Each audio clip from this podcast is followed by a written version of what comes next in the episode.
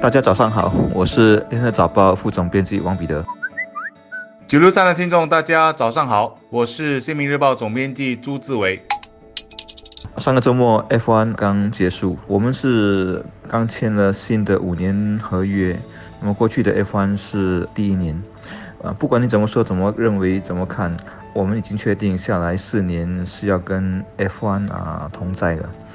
一些人不赞成办 F1，主要是认为花大钱，啊，据说开销已经从啊一点五亿元下降到一点三五亿元，但是很多人还是很在意，觉得是个大数目，当中政府得承担超过一半，都是纳税人的钱。另外还有人说 F1 只不过是一个比赛，不该为它投入那么多，毕竟我们还有很多很多的体育赛事可以搞可以办。另外是一般人的投诉，当然主要是针对交通的不便，那么对市民生活的影响，周边商场也一直在埋怨说他们做不了生意，购物者都跑到乌节路去了。我听说这方面的投诉今年是少了一些，但不说不等于没有怨言。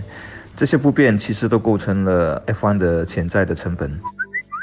从上个星期四开始，我就听到不少的德士师傅在埋怨封路，也有一些在市区工作的朋友提起巴士应用程序的不够及时。一些巴士路线明明还是有经过一些路段，只是封路的部分没有停站，但应用却显示巴士路线停驶，造成了不便。而我个人在星期五晚上也阴差阳错的把车开到了封路的地段，最后必须将车调转。然而大家埋怨归埋怨，都明白这项国际性的大赛能为我国带来很好的宣传以及经济效应，一下子也就把怨气抛诸在脑后了。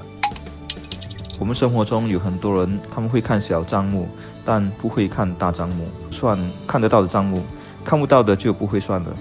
F1 其实有很多你我看不到的外溢的正面效益，而且是巨大的外溢效益。像那些门票的销售成绩啦，啊，旅客来了多少啊，花了多少钱啊，等等，这些都是看得到的数目。看不到的呢，我举几个方面让大家参考。在所有花费中，啊，据说有九十八先是发包给本地中小企业的，这些公司都赚了钱。但更重要的。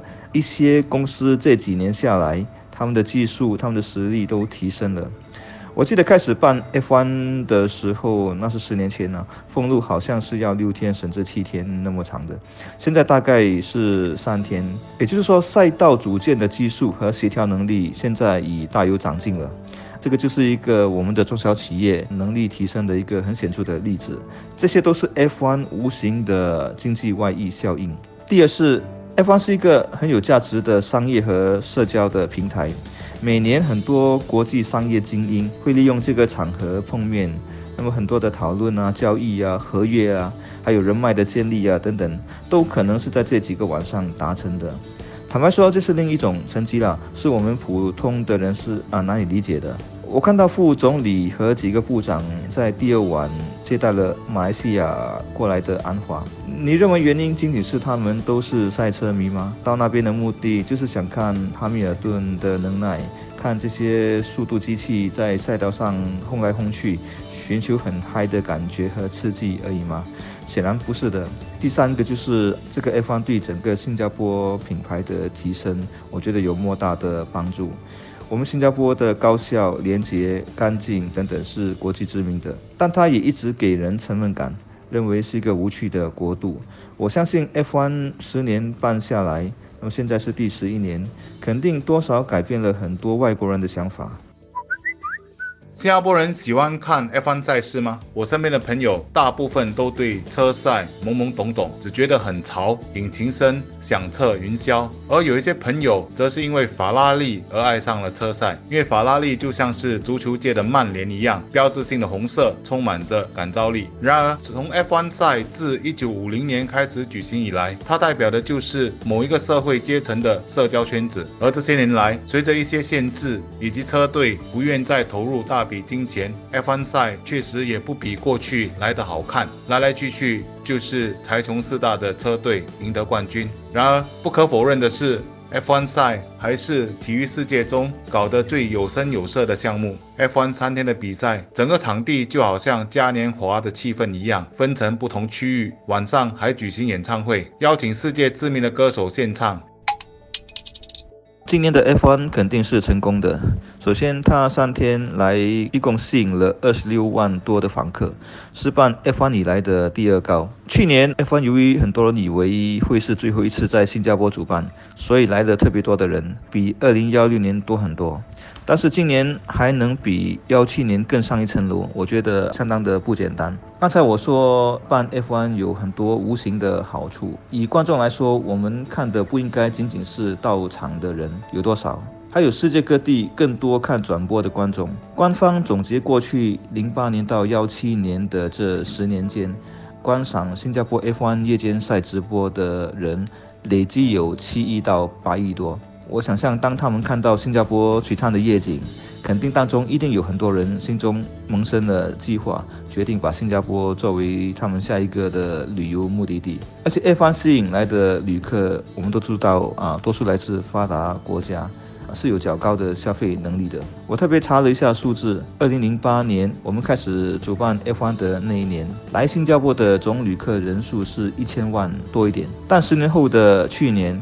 也就是我们主办了十次的 F1 以后，旅客人次已增长到一千七百四十万，这是个破纪录的啊数目字。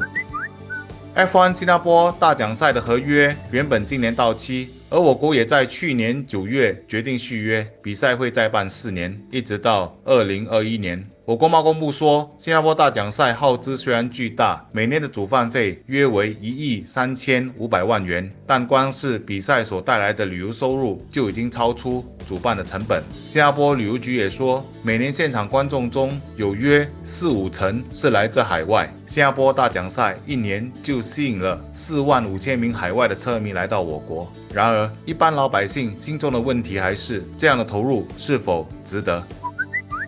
我其实更乐于看到的是旅游局如何在推广 F1 活动时拉近这项比赛和新加坡人的关系。也就是说，推广的对象除了针对外国人之外，也能着眼于国内，就是要想办法拉近社区和这项极为昂贵的比赛的关系。比如说，多在社区进行宣传，多让新加坡了解这项赛事的一些进展，好让更多的新加坡人也能对车赛产生最大的归属。